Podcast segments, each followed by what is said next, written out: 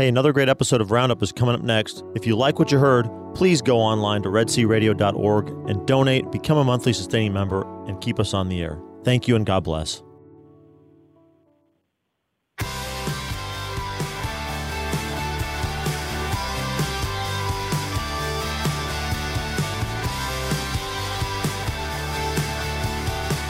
Good morning. Welcome to Red C Roundup. I'm your host, Gene Wilhelm, and today is Wednesday, October 10th, 2018.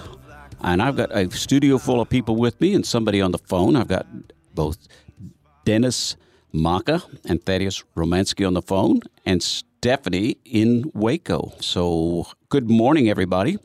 Good morning, Gene. How, Wow. how is everyone? I mean, did you did anybody get flooded out last night with all the rain we had here at Bryan College Station?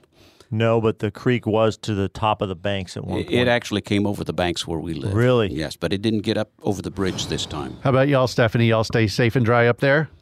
Yeah, we did. We had a lot of storms, but we we stayed safe. We stayed pretty dry, no flooding that of any sort. So there were no issues. Thanks be to God. Well, Stephanie, I understand that somebody contacted you to tell us a little bit about what's going on with Red C Radio in the Waco area. Yes, they did, and so I will tell you.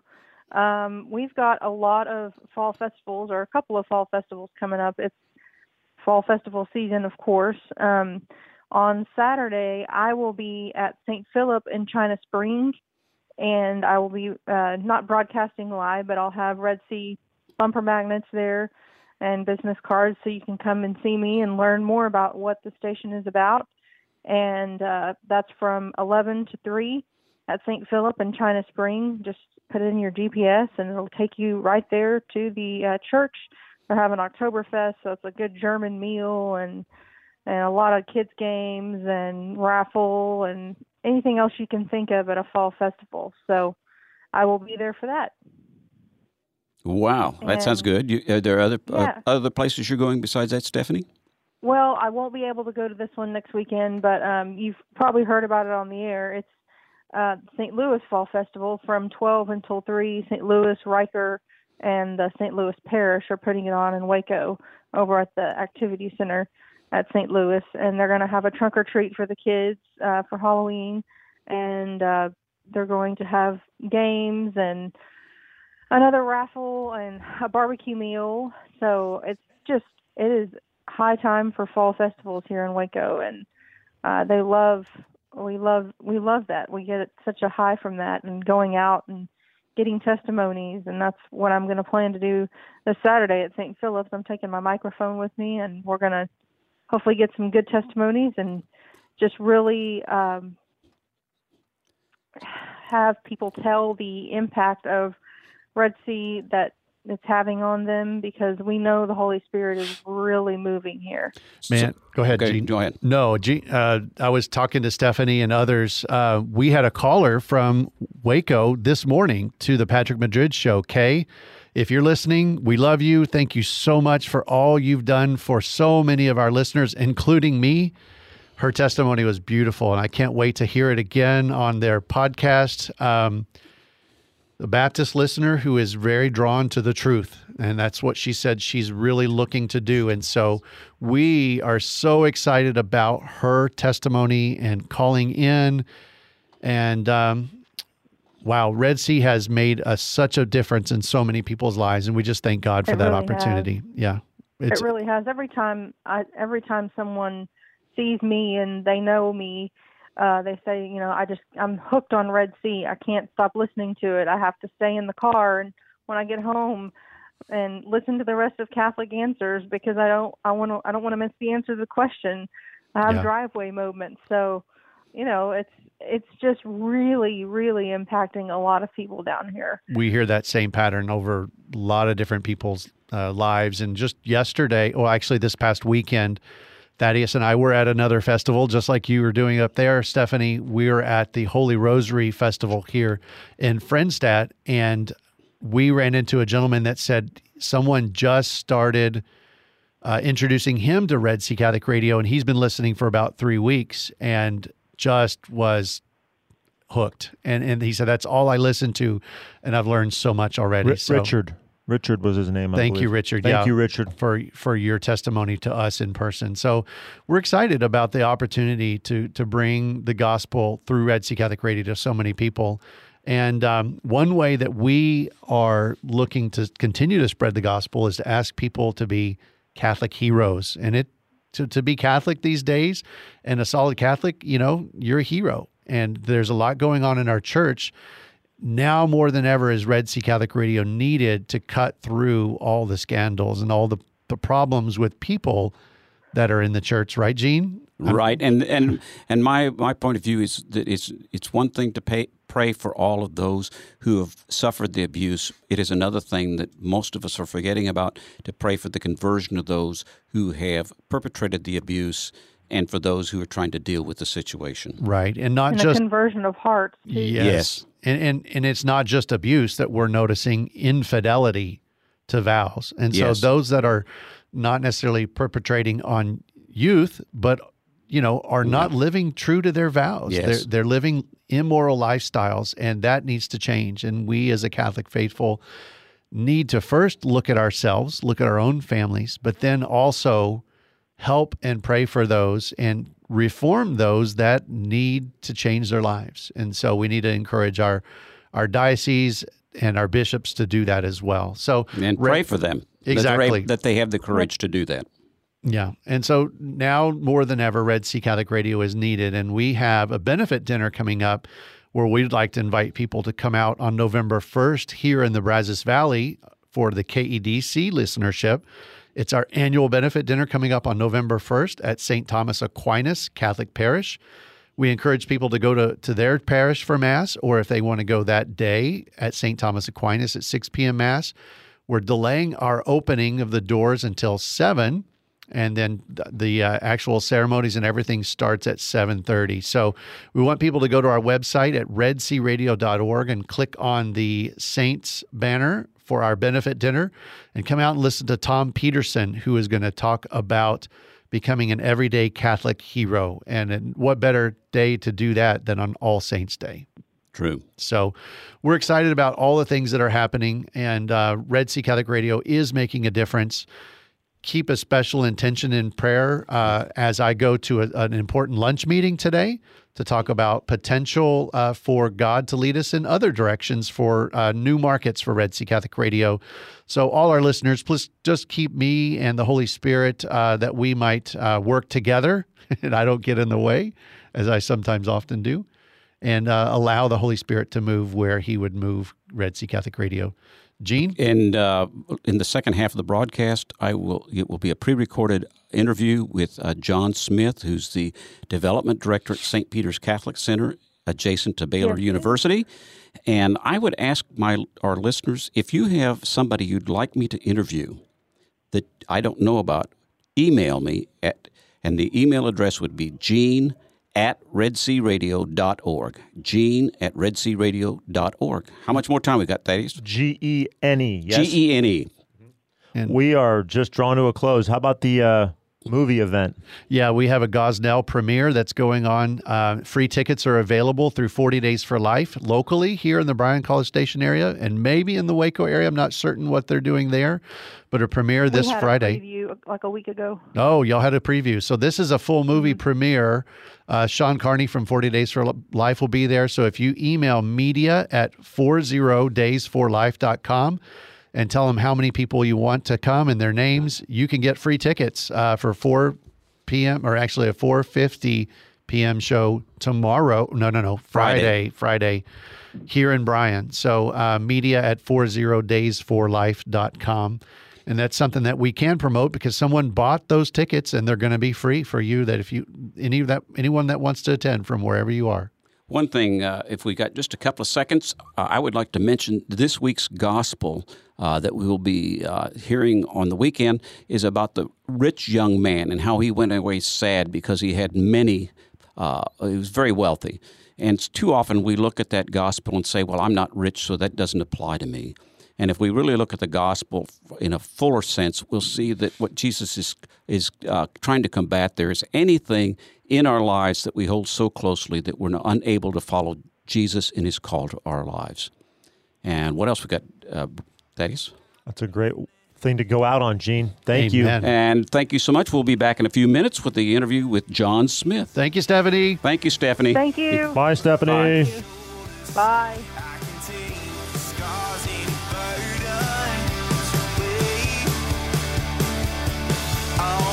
I can I am.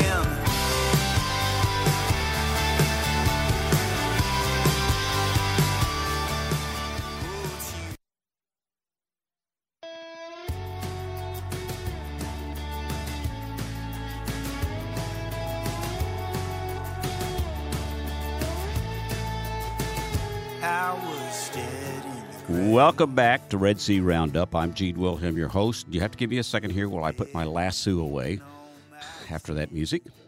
Uh, this today I have with me as my guest John Smith, who is the director of development at St. Peter's Catholic Center, adjacent to Baylor University in Waco, Texas. Hello, John. How are you today? Hey, Gene. I'm great. I'm great. Good to good to be on with you here today.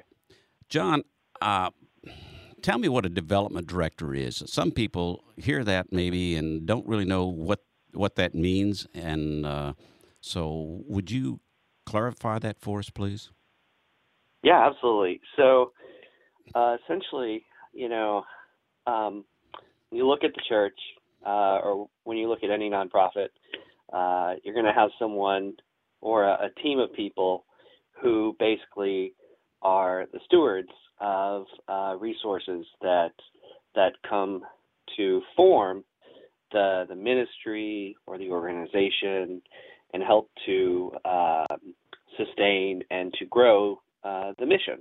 So that's what I do for the campus ministry at at uh, at, at Baylor University, St. Peter Catholic Student Center, and uh, yeah, it's it's a it's a real joy, I will say. Uh, it's kind of in my career, and uh, it's a joy because you get to see the generosity of the community fully alive and uh, and placed at the service of the church and uh, and at other uh, in other organizations where missions are are really uh, you know a powerful agency for for good in society and so yeah that's that's what we do And for those that uh, John is not in the studio today, we have him on the phone from Waco, and he's generously given of his time to talk with us.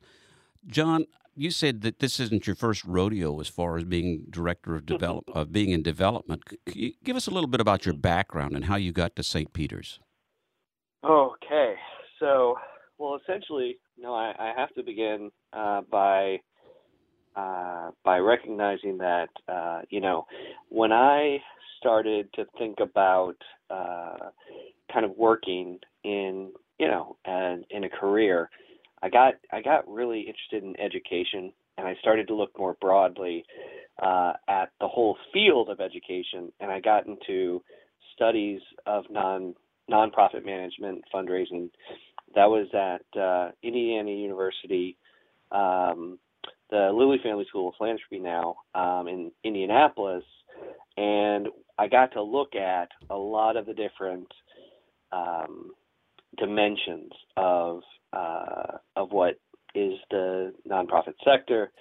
Uh, so I looked at through coursework, uh, economics, philosophy, uh, management, fundraising. Uh, you know, I mean, you name it. History was one of my favorites, but it was at that point when I actually uh, read the Catechism and I became Catholic. So that was uh, that was when I was starting to really look at how was I going to serve the church um, in a meaningful way. And I always felt that, uh, you know, we have to place as much as possible our professional skills at the service of the church in order so that we can build up a church that is formed, um, you know, authentically in society.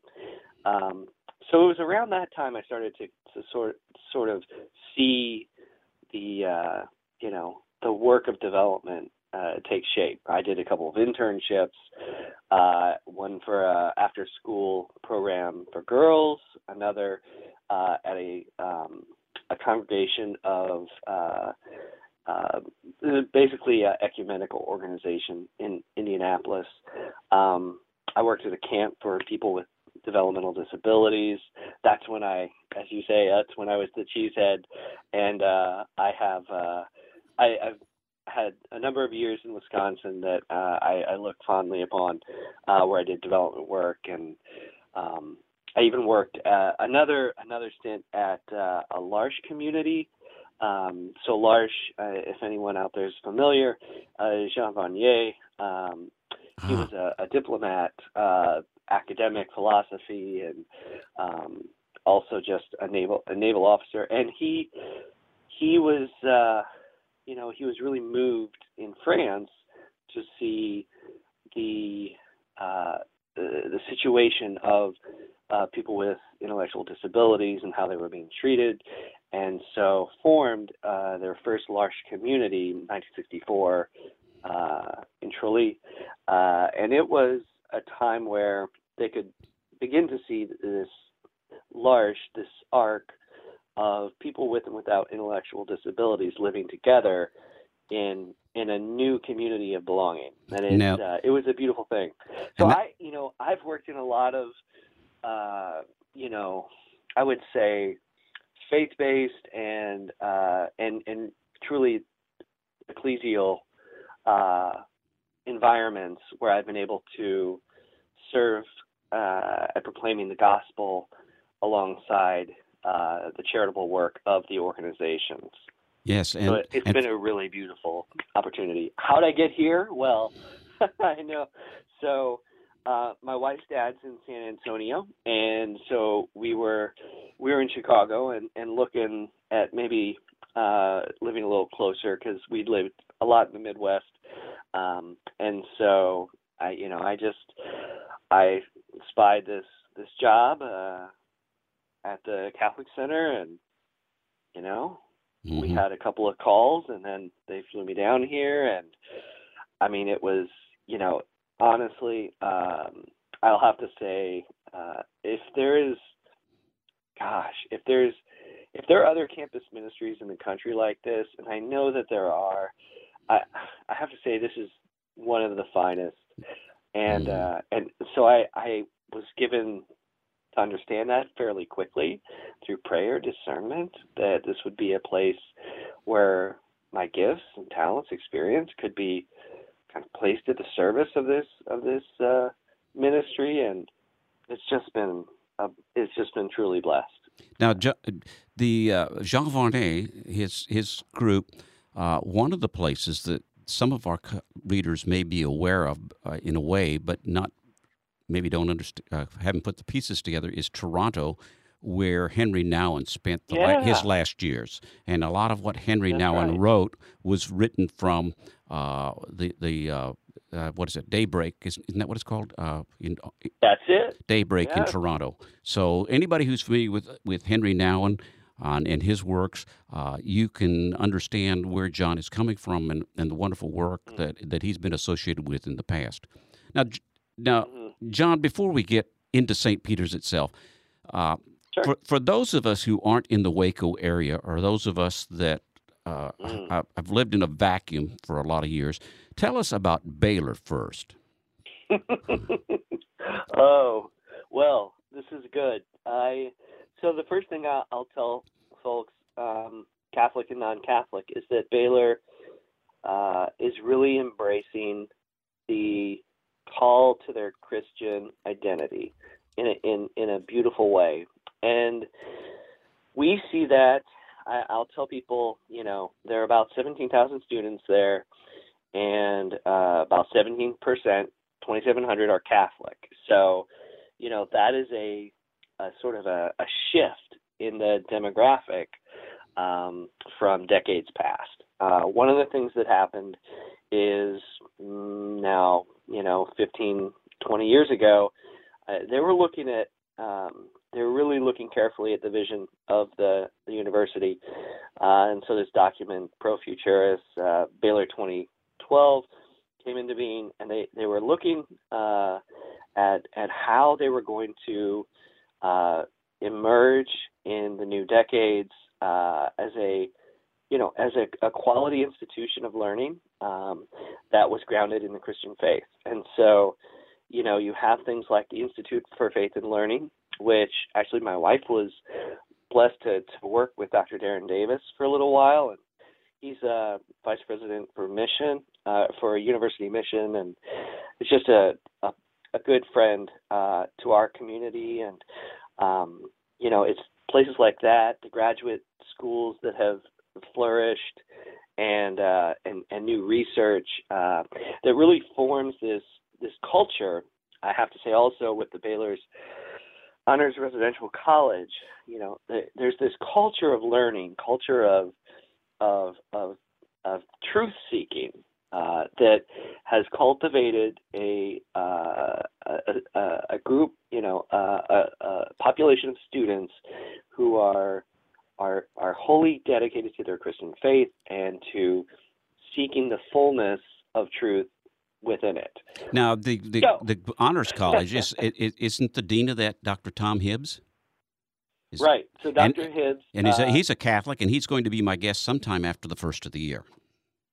Outstanding. Yeah, he's he's been uh, uh, quite constant. I think in these. Uh, I think he's probably 15, uh, somewhere around 15 years. He's been around for for a little while, um, and he's been a, a constant uh, servant of of our our Catholic community, and and uh, just been terrific and uh, again bringing some of these uh, intellectual cultural uh, dimensions of our Catholic community to life. Uh, really powerful. Working with the Knights of Columbus, we have a strong student Knights Council. Um, working with other scholars. Uh, I will say, so one of the things that formed um, uh, just in recent years is a Confraternity of Mary, which is a fellowship of Catholic faculty and staff at Baylor. There's actually about 330 at Baylor now, and I'm thinking there are going to be more as they continue to, uh, you know, uh, look at new faculty positions and so forth. But uh, you know, we had our our second Baylor Catholic Connect. It was an event to gather faculty, Catholic faculty and staff with students so they could actually experience just how much support they have at the university uh, in their Catholic faith, in their spiritual and academic life. And so that that was we just had that a couple weeks back, and it was uh, just powerful. And, and, that, and because you know, because of the size of St. Peter's itself, that had to be t- take place somewhere else, did it not? Correct, correct. So we had that.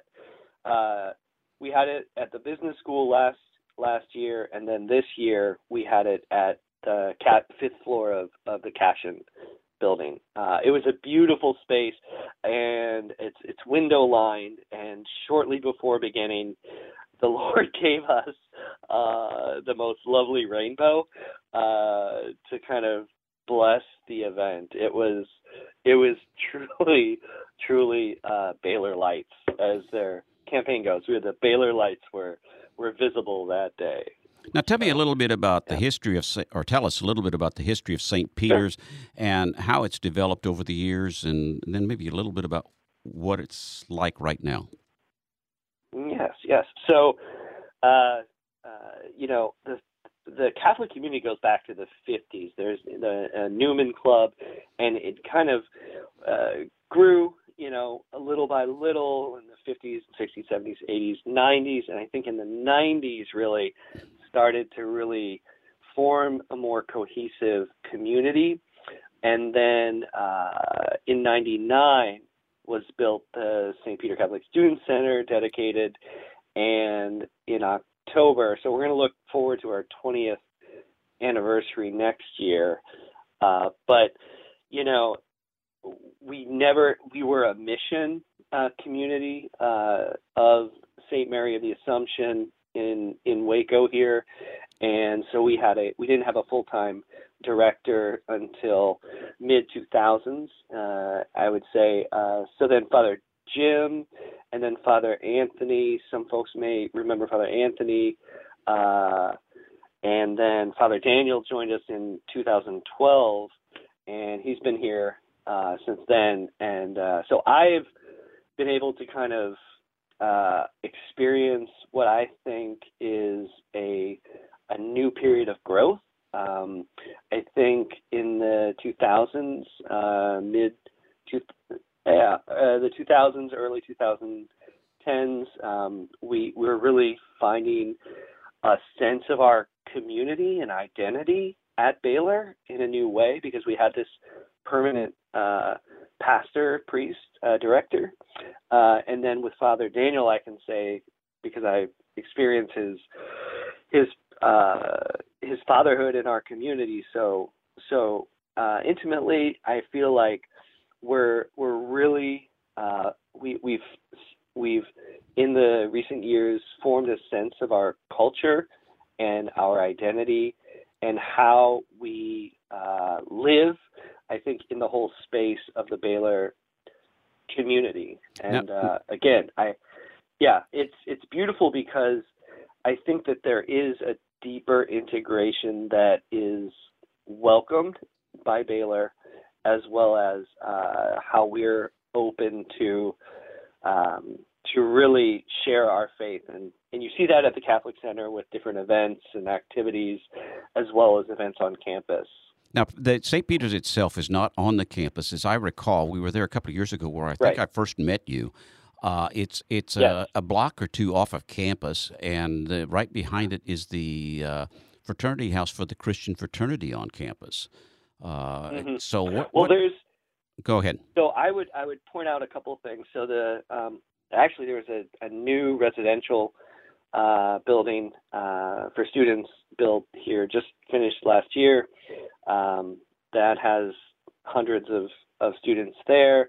But then I think the Stacy Riddle Forum is where we have our um, Baylor has the sororities um, kind of all in one place. And of the Greek system at Baylor, yeah, I think about two thirds are, are sororities, about a third are fraternity. There's a lot less fraternities, but yeah. So we're catty corner to Stacy Riddle. Um, Okay. so you know, uh, we're right, and then uh, the parking lot uh, that they use um, across the street is um, Memorial Hall, Honors Residential College, several other residential halls. Um, so I mean, we're we're literally, uh, yeah, uh, just just just right off campus. Now, to, also St. Peter's, when when when uh, my wife and I were there, uh, was in the middle of a renovation of the chapel itself. When it looked like you'd done a somebody had done an excellent job of renovating the chapel. Uh, like I say, it wasn't quite Right. finished at that time. Yes. So I think it was uh, maybe started in in uh, fifth in 14, ended in 15. Uh, we added uh, a lot more study space. So if you come and you'll see there's we have a lot of students who come and study, who who spend time there, and we wanted to create more space so that not only when we had scheduled activities, mass of course, and other activities, but uh, but we wanted to to make it more uh, accessible so that students could could feel like uh, you know I can I can spend time there. It's they're quiet spaces, and we added some rooms, uh, some area upstairs, uh, actually, which is where. Uh, Dr. Jania Martin, our music director, who, if you've been to St. Peter in the last, you know, uh, you know, handful of years, you'll you'll hear what an outstanding music program uh, that we have. And again, thanks to Jania Martin and all the choirs that she helps to kind of form and and coach into the wonderful, beautiful uh, elevation of the liturgy that we get to experience. Um, she has a, a choir uh, rehearsal space upstairs. Um, it's quite lovely. So Mhm. um, yeah, so that's that's another space that we have. Um, but yeah, we added quite a bit of space. Um, uh, so yeah, we did that just Uh, recently. uh, for those listeners who are just joining us, I have John Smith with me today, who is the Director of Development for St. Peter's Catholic Student Center, uh, adjacent to uh, Baylor University. Now, one of the things that we observed while we were there is that there must be a lot of sharing of meals in the Student Center uh, because it looked like there was, it smelled like somebody was cooking and, and there was food Mm-hmm. being put out for people to eat. Is, is that one of the ways that community is built there? Absolutely, absolutely. So, uh, whenever you come uh, for mass, uh, you, we have daily mass, uh, five thirty. We have adoration um, with confession uh, an hour before every mass, and uh, and then after mass, there's commonly uh, snacks or or dinner.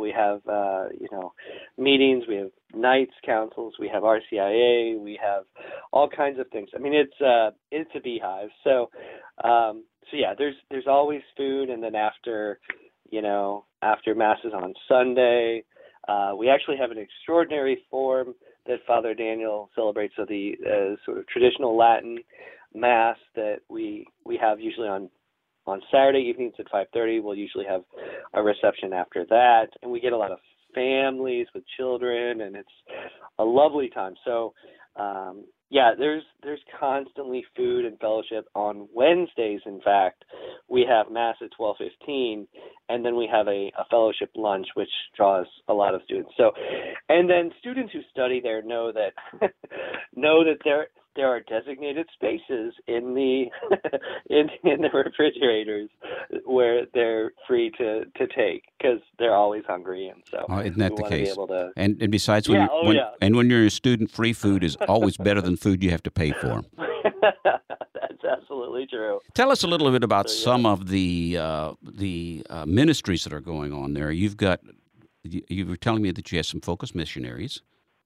Oh, so goodness. Uh, so then, you know, honestly, when I think about, so when I think about uh, that question, so I immediately think of the vibrant sacramental life that Father Daniel has fostered and has been a source of uh, renewal and growth and healing and love.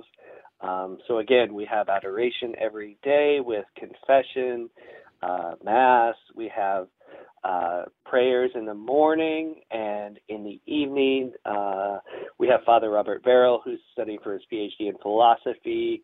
He's been an extraordinary uh, help in our community life and giving us, again, this this you know witness to uh, a Dominican uh, religious uh, consecrated life.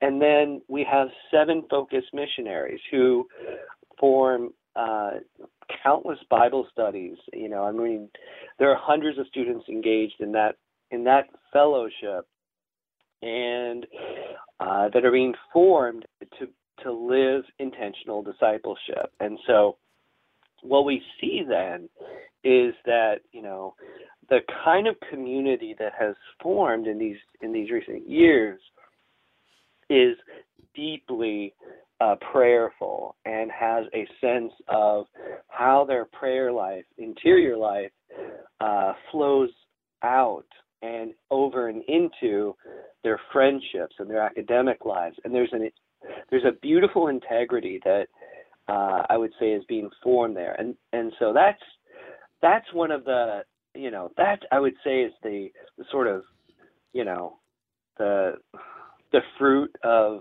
uh, of of Father Daniel's uh, spiritual fatherhood.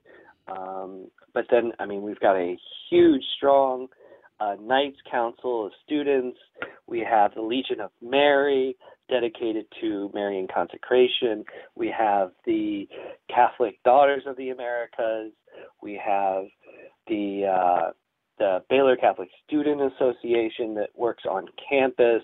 And in fact, in recent years, we've actually, this will surprise people, we've actually had adoration on campus Wow. at one of the the residence halls in the chapels, um, which has been an extraordinary blessing. Then to to bring Jesus literally to campus uh, in this powerful way of worship and and and adoration. So um, yeah, there's there's all kinds of and that's what what that uh, activity or event is called is is laudate and so father daniel formed uh, evening wednesday evenings around uh, this this um, uh, contemporary uh, approach of worship uh, with adoration and uh, focus missionaries will play like um, a light praise and worship and then that's followed by fellowship and maybe a talk or a guided discussion or something like that so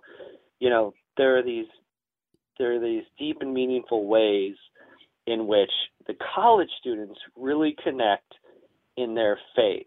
And and I have to say, um, while the staff at the Catholic Center work work real real hard, the student leaders who who are are really at the heart of these apostolate and ministry uh, at the Catholic Center are they're really some of the most remarkable young people I've met in my entire life. They're they're faith filled, they're loving, they're generous, they're uh, just they're they're seeking holiness in in their lives while doing uh, quality academic studies at Baylor. So, So what what you what you're talking about there is you have students who are ministering to their peers, and uh, oftentimes that works much better than someone who is the age of their father to minister to them or, or mother. And I think that's if if anyone out there is hasn't really spent any time at a, at a campus ministry or at a Catholic center, uh, you got to come check them out because they're honestly they're the incubators of vocations. They're where these young people really start to dig into what it means for them to live an authentic Christian discipleship, living in the Catholic faith, and uh, praying deeply about, uh, you know, what what is God calling me to, and um, and so you see a lot of you see a lot of um, you know growth, and you see you see the new church being formed, and it's a beautiful place. Um, yeah. Now, if I uh, maybe I'm, I'm a little off base here, but what I'm hearing you talk about is maybe three primary things that go on at St. Peter's. There's a formation of a community of believers who are together. There is the uh, formation that's taking place through Father Daniel and through Focus and some of the other people that are ministering there. And then there is the helping a student to form uh, what I would call integrity or an integrated Christian life Mm. to to to Yes. go throughout. It's a basis for not only life on campus, but something that the student can take uh, with he, with that that student can take with them uh, when they leave Baylor. Good. Yes, I, I do, and that's that's true. All three of those uh, sort of movements, principles within the campus ministry.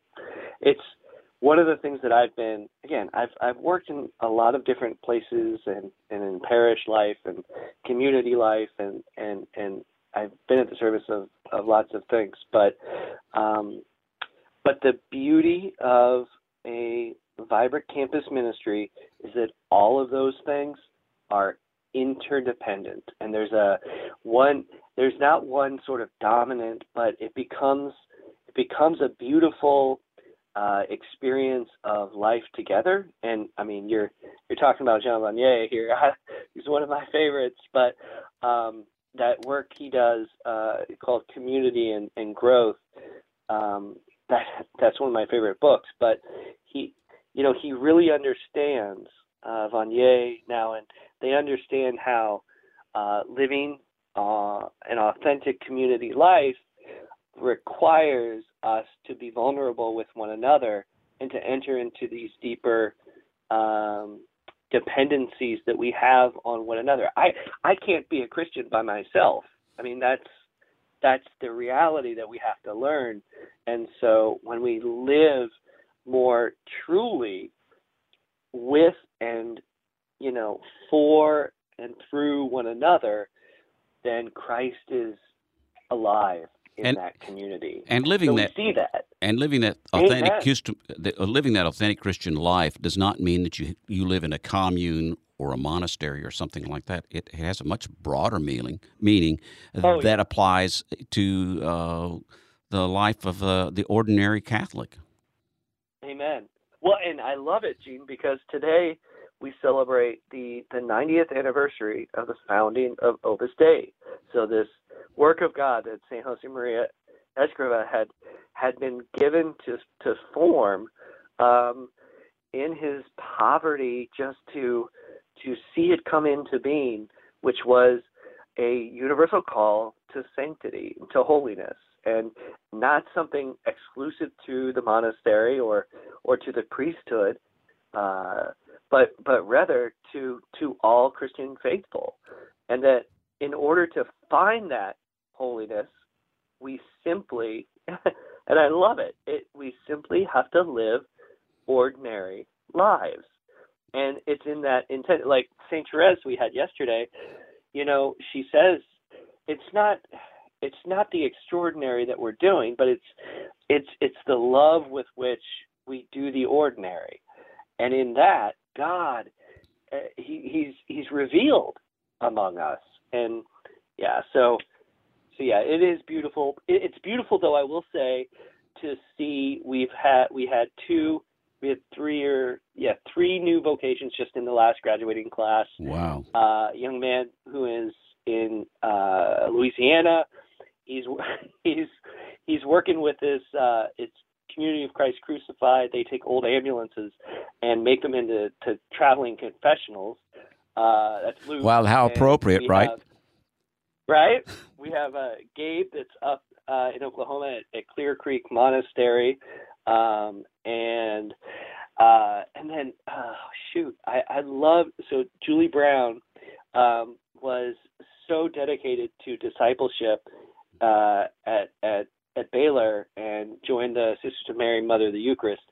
Uh, we know them from down in Georgetown, but they're she's at their mother house up in in Michigan, and you know everybody's called to a different state. I'm married and I have a married state. Uh, some religious, some priests, and but there's this. Um, I think the con the the sort of golden thread through all of these vocations, because we have had a number of married vocations, uh, is that they're they're living their authentic Christian discipleship in holiness and truth, and they're so uh, there there there's a certain there's a simplicity and a love for liturgy and a love for uh, the the tradition the tradition and and, And that's that, that, that that's when that's both the tradition both with the cap T and the tradition with the small T, correct? Yeah. Oh, well, I'm thinking the big T. I mean the the the the richness. See, I'm a convert, so I didn't know about a tradition up until 2005, and when I when I sort of tapped into the tradition, which is, I will say, this is the thing that's happening at Baylor, is that uh, non-Catholics, and so our RCIA program is growing, but non-Catholics are tapping into the tradition by discovering the roots of Christianity and the, the early church fathers and the culture and the arts and they're finding this this beautiful harmony of our beliefs that has you know two millennia of of of just uh, of of richness. And it's it's something that again it's just um yeah it's it's it's wonderful to see young people embrace that historical tradition with all of its richness and to say okay well i'm living in 2018 but you know in the 1700s what can i learn from how they were living the tradition or the 1400s or the 800s or the 200s you know saint irenaeus like how can we fully embrace our uh, truth in the Catholic faith uh, without historically being formed within that tradition. And we can't. And so it's a beautiful thing. It's been, a, again, a gift, I think, in our uh, in our campus ministry to see uh, this this di- this true dialogue between Catholic and non-Catholic, and to see this exchange of of um, you know uh, of experiences uh, that draw from the history of the Christian Christian life. John, we're we're we're quickly running out of time. I want to make Sure. sure that people who have listened to this and find that what's going on at St. Peter's is very exciting and very vital to the church. How could they be involved? Say, even if they're, say, in Bryan College Station Oh, or in Palestine, where we have a station, or somebody out in the boonies, or somebody that's listening to the podcast uh, from our website. How can somebody be involved in the ministry of St. Peter's, even if they're not in Waco? Absolutely. So, uh, spiritual friendship is a beautiful thing. Uh, spiritual friendship is the uh, the reality that we share in our mission together um, through prayer, talents, uh, financial contributions, and uh, so I think first off, you know, if you know anyone at Baylor, you know, pray for them. Pray for us. Pray for the campus ministry. Pray that it might be a light within the whole of the Baylor uh, Catholic, the Baylor community, and um, I think that's first. Uh, second, you know, again, you can go on our website and see more. If you're in the area, then kind of come see. You know, um, come to mass, come talk to students, find out if there's an area in which your gifts or talents would be, you know, useful in this ministry. Um, talk to Father Daniel. Um, and uh, we're always kind of welcoming new adult uh, lay leaders uh, in in various ways, um, volunteers, of course, but uh, I think most of all, you know, people who aren't able to come to the center, um, but alongside their prayers to give financially, uh, because we are a growing Catholic campus ministry, and we're yes, John, if somebody wants to contribute to what's going on at St. St. Peter's financially, would they contact you, Mhm. or how would they go about they could doing that? contact they could contact me. Uh, uh, you can email me at johnsmith at baylorcatholic.org. Uh, we can set up a, a time to to have coffee or, or visit at some point, and or uh, you can go online. It's very easy. Go to baylorcatholic.org, and there's a little give button. Drop down. We're actually doing uh, after this last weekend. We're extending through this week uh, an opportunity to double the impact of uh, of gifts. So we have a, a group of donors who have uh, challenged our our uh, community to give, and so we're they're matching up to fifty thousand dollars um, by Saturday, October seventh. Okay. So, you know, if people want to give online, or they can write a check and mail that to um, we're fourteen fifteen South 9th Street in Waco, seven six seven zero six.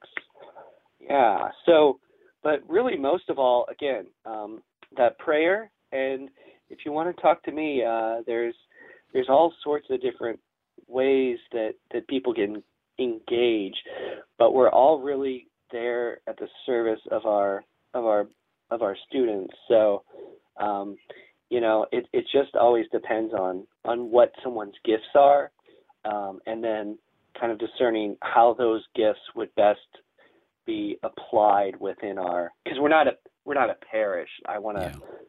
Be clear about that. Um, I would say 85% of our community is is students, is young people.